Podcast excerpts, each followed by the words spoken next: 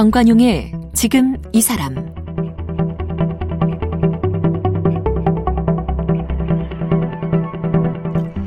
여러분 안녕하십니까 정관용입니다. 어제에 이어서 오늘도 바이올리니스트 백주영 교수, 피아니스트 이진상 교수와 함께합니다. 두 분은 지난해 베토벤 탄생 250주년 맞아서 한국인 최초로 베토벤의 바이올린 소나타 전집을 발표했습니다. 10곡 모두를 녹음했어요.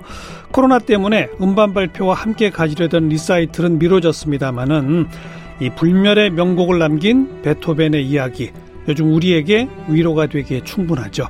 그리고 이 백주영 교수, 이진상 교수 두 분의 이력도 아주 쟁쟁해요. 오늘 마저 두 분의 이야기까지 듣도록 하겠습니다. 바이올리니스트 백주영 교수는 예원학교, 서울예고를 거쳐 커티스 음악원에서 학사학위를 받았고 줄리어드 음대에서 석사학위를 받았습니다. 맨하탄 음대와 프랑스 파리 국립음악원에서 최고 연주자 과정을 마쳤습니다. 2000년 뉴욕 영 콘서트 아티스트 국제 오디션에서 우승하면서 뉴욕의 영 아티스트 시리즈에 데뷔했고 전문 연주자로 도약했습니다. 2005년 서울대 음대 최연수 교수로 임용됐습니다.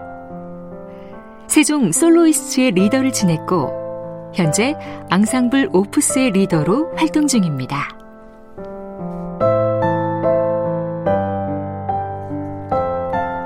피아니스트 이진상 교수는 서울예고와 한국예술종합학교를 거쳐 쾰른 국립음대와 잘츠부르크 모차르테움에서 최고 연주자 과정을 마쳤습니다.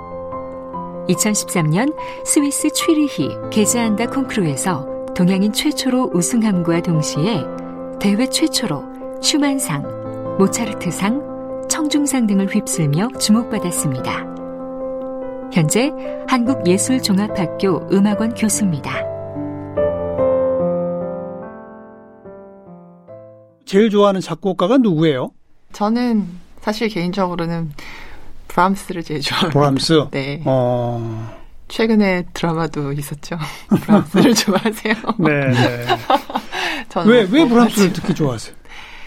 어, 베토벤, 사실 베토벤이 굉장히 역경과 그런 어려운 환경과 청력 상실 그런 음. 걸 딛고 정말 일생 전반에 걸쳐서 의지를 불태운 작곡가 인데요. 브람스도, 음. 네, 어, 베토벤만큼은 아니지만 청력은 상실하지 않았지만 음. 그래도 인간적으로 쉽지 않은 일생을 보냈고 그랬어요? 네. 어. 그렇죠. 뭐 사랑도 허락하지 않은 허락하지 않은이 아니라 어 본인이 그러니까 스스로에게 너무 너무 엄했던 것 같아요 어. 브람스는. 음, 그래서 또 작곡가니까 예술가니까 컨트롤할 수 없는 그런 어 감정 사랑. 음. 네, 스승의 부인이니까 사모님이죠. 어 은사님의 부인을 사랑할 수밖에 없었는데. 네 그걸 또 그러니까 머리로는 내가 이러면 안 되는데 음. 이렇게 생각하지만 또 가슴으로는 그게 내가 예, 어떻게 어찌할 예. 수 없는. 예. 그래서 그런 게 너무 어 안타까우면서도 또 이해가 되면서도 또 어떻게 그럴 수가 있지 한편으로는 그래서 많은 생각을 하게 하는 네, 음. 네, 그런 작곡가인 것 같고요. 어 또 그런 상황과 그의 인생이 참 음악에 당연히 어쩔 수 없이 다 녹아 들어 있어요. 네. 그래서 음, 비련의 주인공 뭐 이런 거군요. 비련까지는 모르겠는데 어쨌든 뭐 본인이 자초한 일이긴 하니까 네. 그래서 항상 절제가 굉장히 많이 있고요. 절제. 브람스는 네, 음. 폭발보다는 음, 또 폭발하는 순간에도 다 폭발하지 못하고 음. 조금 그런 데서 안타까움. 네, 그게 제가 이제 저의 성격 하고도 조금 공감되는 것도 있는 것 같고. 알겠어요. 음, 그래서 이 교수님은 어, 누구를 제일 좋아하세요? 어, 지금 브람스를 좋아하신다는 말씀 처음 듣고 깜짝 놀라고, 아, 그래서 우리가 통하는가 했는데, 오. 저도 브람스를 정말 좋아하고요. 브람스와 슈만, 이제 독일 낭만, 이제 대표적인 작곡가 예. 둘 가지고 저는 프로그램을 현재 진행형으로 계속 연주를 많이 프로그램을 만들고 있어요. 어. 그래서 브람스 말씀하셨다시피 가장 이제 고전적이면서도 낭만적인, 예. 내적이면서도 그런 진지한 그런 마음가짐 정말 항상 높이 사고 있고, 어, 베토벤과 좀 다른 점은 베토벤은 실제로 생활면에선 굉장히 괴팍하고 여러 여자들 연인들이 음. 좋아하는 구애를 많이 했는데 브람스는 정말 일편단심 멘델레였거든요. 네. 네. 그런 그런 데서 나오는 음악이 조금 더 이렇게 내적이고 더 따뜻하고 음. 그러면서도 어, 더 진지하지 않나 그렇게 네. 생각을 합니다. 네. 두 분 다 브람스가 최고 좋은 가장 즐겨 연주하고 예, 즐겨 그래요. 듣습니다. 네. 근데 베토벤 바이올린 전집 지금 뭐 이야기하고 있는데 둘 다 브람스만 선전하시면 베토벤은 그러면 연주자로서 나에게 베토벤은 어떤 존재다? 이렇게 질문하면 백 교수님. 음, 베토벤은 그런데 베토벤이 바이올린 소나타는 참 바이올린에 맞지 않게 써놓은 부분이 굉장히 많아요. 그래요? 네, 그러니까 악기 주법 면으로 봤을 때, 어. 네, 그래서 뭐 너무 너무 아름다운 멜로디와 또 형식상에 저희가 공부할 건 너무 너무 많고, 그래서 약간 어떻게 보면은 바이올린 그 레퍼토리에서도 네 음악적으로 교과서적인 곡이라고 생각이 될 수도 있는데. 음.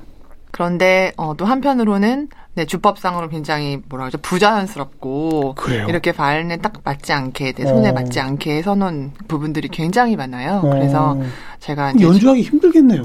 쉽지는 않습니다. 어. 그런데 음반이 많이 나와 있지 않은 이 발린 소나타 음. 많이 많이 나와 있지 않은 이유 중에 하나도 제 생각에는 연주가 어려워서 연주가 어렵고 그 어려운 걸 비해서 가성비가 어. 별로 안 좋은 것 같아요. 네, 그래서 어, 이런 드라마틱한 효과가 연습하기 어렵고 연습하는 시간 오래 걸리고 음. 네, 그거에 비해서 효과가 그렇게 정말 어 예를 들어서 뭐 합창 교향곡 같은 효과는 음. 사실 없거든요.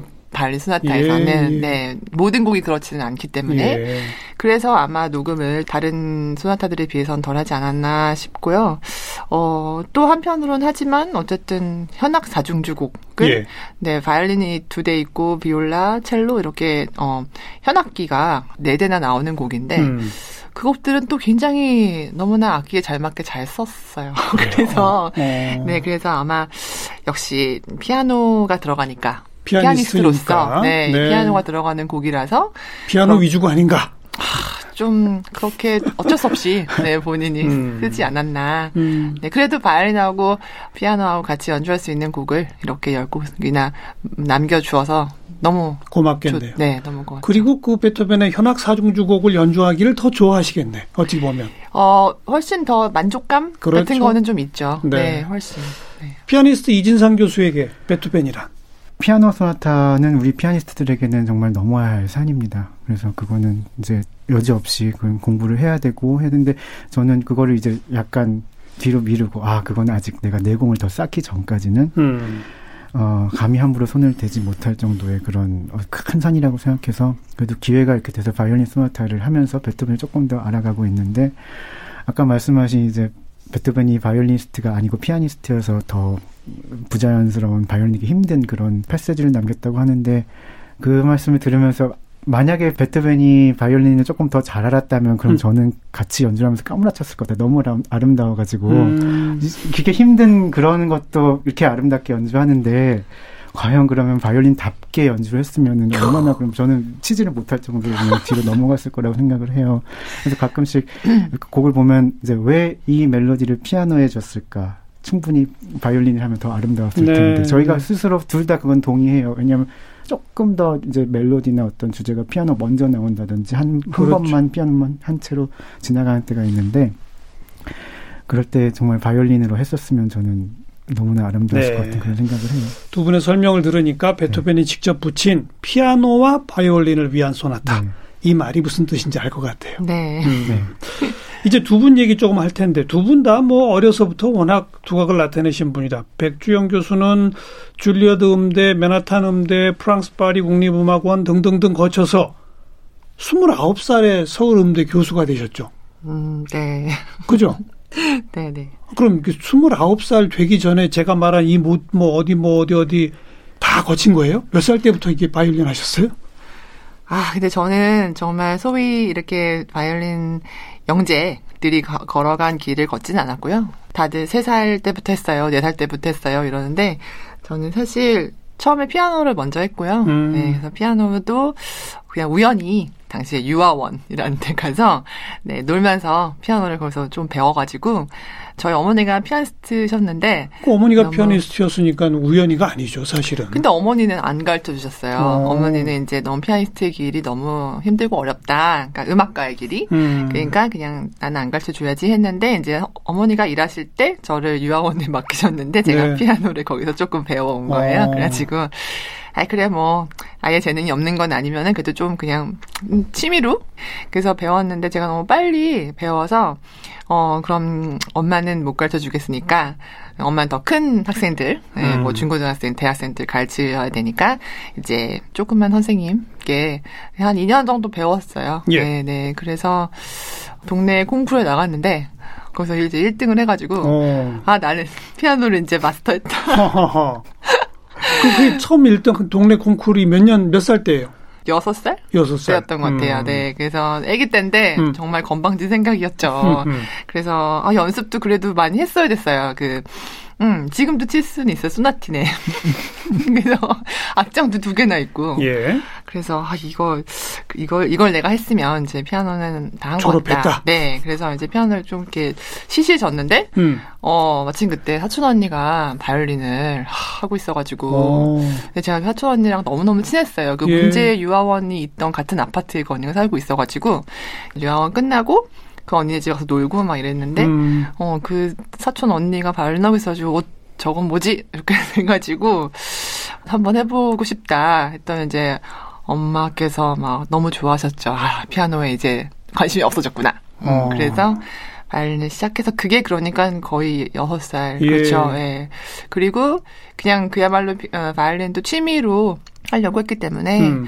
어렸을 때 막 그렇게 열심히 하지 않고 그냥 재미로 한뭐 30분? 그냥 재미로 네. 하셨는데 예원학교 서울예고를 가셨어요? 그 그거는 나중에 얘기예요. 그러니까 제가 한 3학년 때까지는 음. 바이올린을 그냥 그냥 하다가 네. 또 중간에 사실 바이올린이 너무 어려운 거예요. 피아노를 치다가 바이올린을 했더니 그래서 어, 피아노를 다시 해볼까? 그런 생각도 있었어요. 그래서 음. 다시 한번 또 피아노를 또 이렇게 해가지고 바하 인벤션까지 네, 좀 배웠는데 네. 바하 인벤션이 너무너무 어려워서 어. 아 이건 안 되겠다.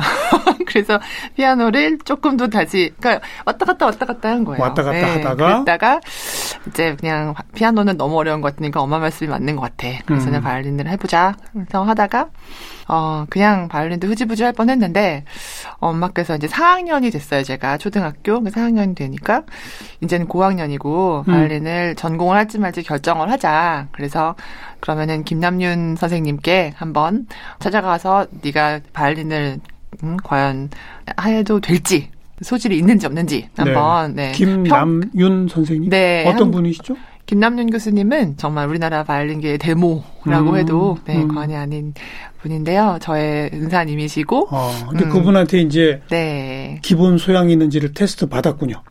네, 가서 평가를 받고 이제 결정을 하자고 하셔서 그분이 할만하다 그렇게 네. 한 거예요. 어. 그래가지고 그분 문화로 들어갔는데 네. 이제 거기서 제가 충격을 받았죠. 왜요? 어떻게 이렇게 나랑 어? 같은 나이 또는 나보다 더 어린 학생들 이렇게 너무 잘해요. 너무 잘해서 어.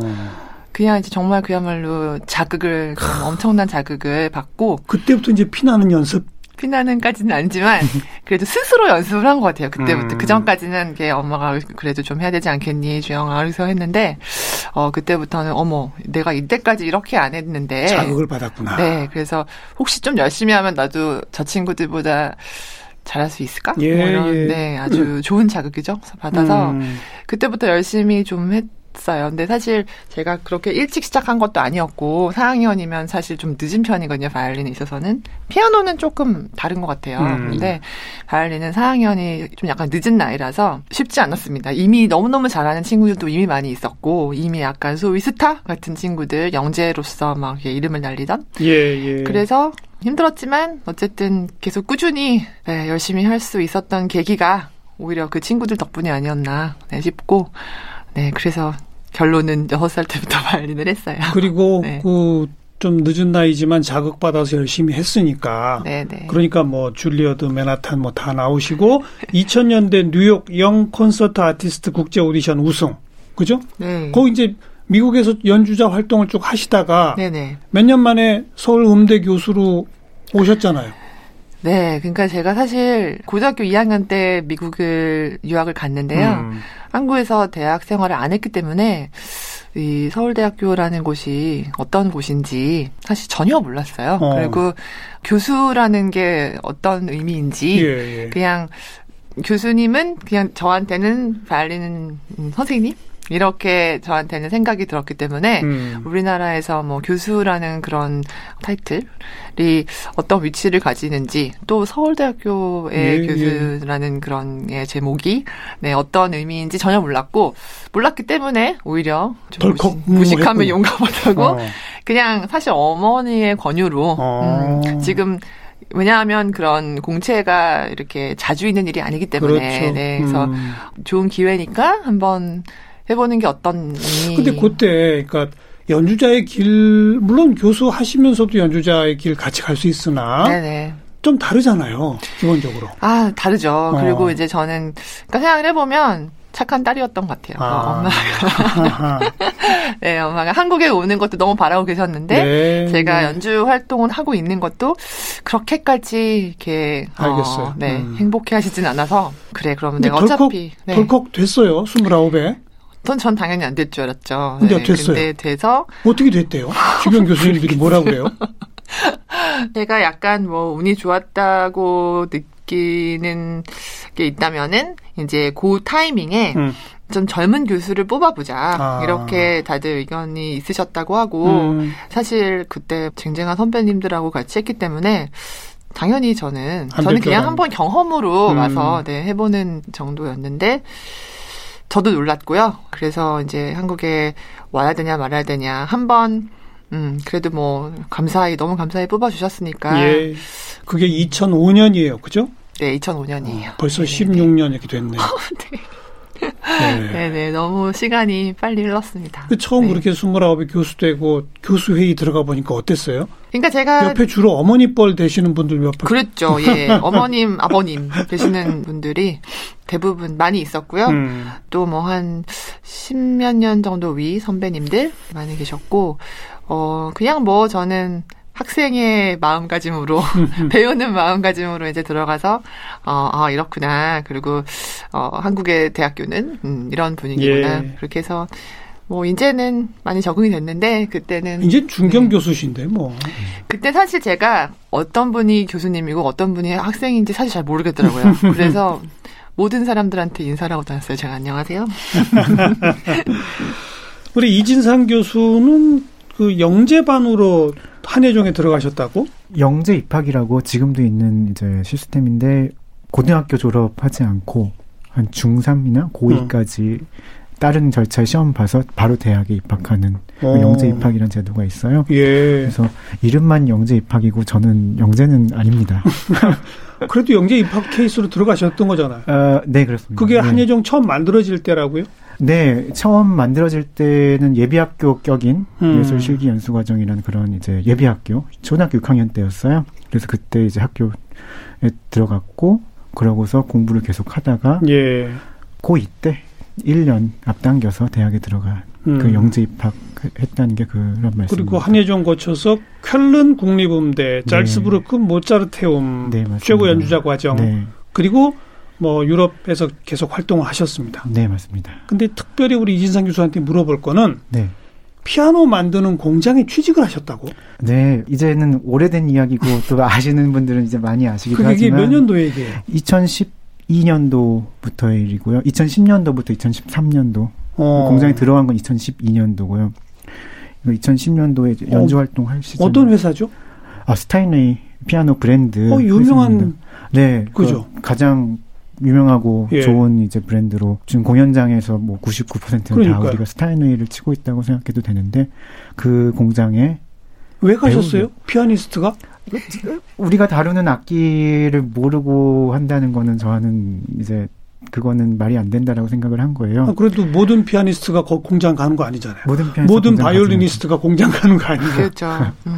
근데 바이올리니스트나 첼리스트는 그래도 악기를 그래도 어, 잘 관리를 하고 조율도 직접 하고 그러는데 자기가 피, 갖고 다니죠. 그렇죠. 피아니스트만 그거를 이제 못 하죠. 네. 어. 그런 이제 갭이 있고 내가 낸 소리가 어떻게 나오는지가 이제 너무 궁금했던 거예요. 음. 그거를 이제 알아내고자 그리고 어떻게 하면 내 연주에 도움이 될까 해서 운이 좋았죠. 이제 아주 저명한 테크니션 조율사를 만나게 돼가지고 예. 그 사람 쫓아가서 문하에서 배우고 음. 연주 경험하다가 또 그 사람이 이제 공장에 이제 가봐서 조금 더 깊이 피아노의 구조에 대해서 공부하고 와라. 음. 그래가지고 공장에 잠깐 들어갔다 왔습니다. 네. 잠깐이 어느 정도예요? 잠깐 공장은 사실은 1년이 다 안 돼요. 1년이 안 되고요. 어. 네. 그럼 정식 직원으로 간 거예요? 정식 아니면? 직원 겸 사실 직업학교인 거죠. 독일은 이제 직업학교와 직업학교 하면서 이제 인턴인 거죠. 인턴 도제 도제 그렇죠. 시스템이니까 그렇죠. 네. 인턴 과정으로 네. 정식 입사를 해서 네, 그렇죠. 네. 그러면 특채예요, 아니면 공채라는 건 공채입니다. 그건 공채긴 공채고요. 근데 네. 피아노 만드는 기술을 전혀 모르고서 어떻게 공채를 통과했어요? 아, 그 시작할 때는 아무것도 모르는 진짜, 진짜 초보 초보들만 대상으로 뽑아요? 네, 네, 네 경력직을 뽑은 게 아니고 이제 배우고자 하는 그런 이제 젊은이들을 뽑는데 저는 이제 피아니스트로서 그래도 어필이 더 강하게 된 거라고 생각을 하고요. 네. 네. 저 궁금한 거 하나 있는데 이거는 물어보세요. 네. 다른 거기서 이제 같이 일하는 직원이나 음. 인턴들이 피아니스트라고 그러니까 연주할 수 있는 피아니스트 선생님이 유일하지 않았어요? 그래서 네. 그 공장에서 피아노가 네. 이제 우리가 생각하는 이제 공장에 피아노가 반쯤 만들어진 것도 있고 다 만들어진 것도 있고 피아노가 음. 수백 대가 있잖아요. 그거를 칠 수 있는 그 특권은 저, 저밖에 없었을 거예요. 아. 다른 그러니까 직원들이 다른 인턴들이 뭐 시샘하거나 약간 그런 거 없었어요? 좋아하죠. 왜냐하면 어. 본인들이 만들 때는 정말로 음. 어떤 공정의 일부분이 나사려 조인다든지 어디를 깎는다든지 하는데 음. 자, 자기들이 만든 완성품이 어떤 소리를 내는지 음. 직접 공장 안에서 누가 와서 쳐주는 거는 어. 굉장히 더 그, 고마워하는 고마워하고 어. 기뻐서 그래요. 그래서 일하는 시간 끝나고 저는 이제 연습을 할 수 있는 예. 공장에 비어 있으니까요. 예, 예. 그래서 연주를 그만두지는 않았어요. 계속 연주를 하고 있었고 낮에는 일하고 밤에는 음. 연주하고 주경 야독 비슷한 주 주노 야, 연? 그럼 실제로 피아노 만드는 공정에 직접 참여해서 네. 배워보니까 뭘 알겠던가요? 일단 연주, 한 연주에 있어서 연주자가 위치하는 거는 그렇게 크질 않다. 무슨 말씀이냐면, 일단 저는 곡 자체가 가장 중요한 비중이라고 생각하고, 그 다음 가장 마지막에 이제 연주자가 있고 청중이 있는데 그 음. 사이에 악기 혹은 음. 그 소리 자체가 만들어지는 과정 그것이 이제 사람들은 이제 모르고 연주자에게만 박수 가치를 예, 보내는 예. 거잖아요. 그럼 저는 항상 저보다 악기 악기 반 저 반으로 아. 만들어진 소리고 그 뒤에는 당연히 곡 자체가 있기 때문에 조금 더 겸손해지는 마음이에요. 겸손해진다. 좋은 악기가 없으면은 내가 할 수 있는 게 없구나라는 음. 걸 깨닫고 그렇군요. 네. 그 경험을 바탕으로 피아노 조율도 직접 하세요, 그럼? 어, 할 수는 있는데 연주를 위해서 직접 하지는 않습니다. 음. 제가 할 수 있는 권한이 없습니다. 그렇게 되면 그렇죠? 소송 나갑니다. 맞아요. 연주장마다 전속 조율사들이 그럼요. 다 있고 네, 네. 그분들이 하는 거죠. 다만 그 이제 조율사분들과 이제 서로 대화할 수 있는 좀 더 같은 언어를 얘기할 수 있는 음. 제가 좋은 더 쉽게 주문을 할 수 있는 거죠. 이렇게 예. 해주세요, 저렇게 해주세요. 알겠습니다. 네. 유럽 활동 쭉 하시다가 한혜정 교수로 오신 게 지금 뭐 어디 비겠으면 한 3년? 네. 그죠? 네. 더 좋으세요? 국내에 이렇게 와서 활동하시니까? 무엇보다 모교에 와서 음. 또 제가 아는 거, 경험한 것들을 또 그냥 저만을 위한 게 아니고 또 학생들을 위해서 예. 또 전수해 줄 수 있다는 건 굉장한 또 영광이고 특권인 것 같아요. 예. 네. 알겠습니다. 네. 백주연 교수, 이진상 교수 앞으로도 왕성한 활동 기대하도록 하고요. 어, 이번에 그 베토벤의 바이올린 소나타 10곡 녹음 어, 음반 내신 거 그 가운데 또 한 곡 들어야죠. 네. 어, 아. 오늘 들을 곡은 어떤 곡입니까? 아, 베토벤 발레 소나타 8번. 네. 3악장. 음. 8번에는 악장이 3개인데요. 그 중에 마지막 악장 어. 들어보겠습니다. 이걸 아주. 특별히 추천하시는 이유는? 여러분들이 이제 정말 1년이 넘어가는 시간 동안 이 코로나라는 바이러스 때문에 음. 저희도 사실 연주자들도 힘들어요. 굉장히 많은 영향 받았고 네 힘든데 조금 발랄한 곡으로 기분 전환하시라고 알겠습니다. 네. 발랄하다 기운 낼 수 있다라는 이유가 있고요. 네. 또 하나는 이 3악장, 8번 3악장이 네. 3분 반밖에 안 돼요. 그래서 전곡을 다 들을 수 있을 것 같아서. 네, 음. 좋습니다. 두 분 교수님 어제 오늘 고맙습니다. 네, 감사합니다. 감사합니다.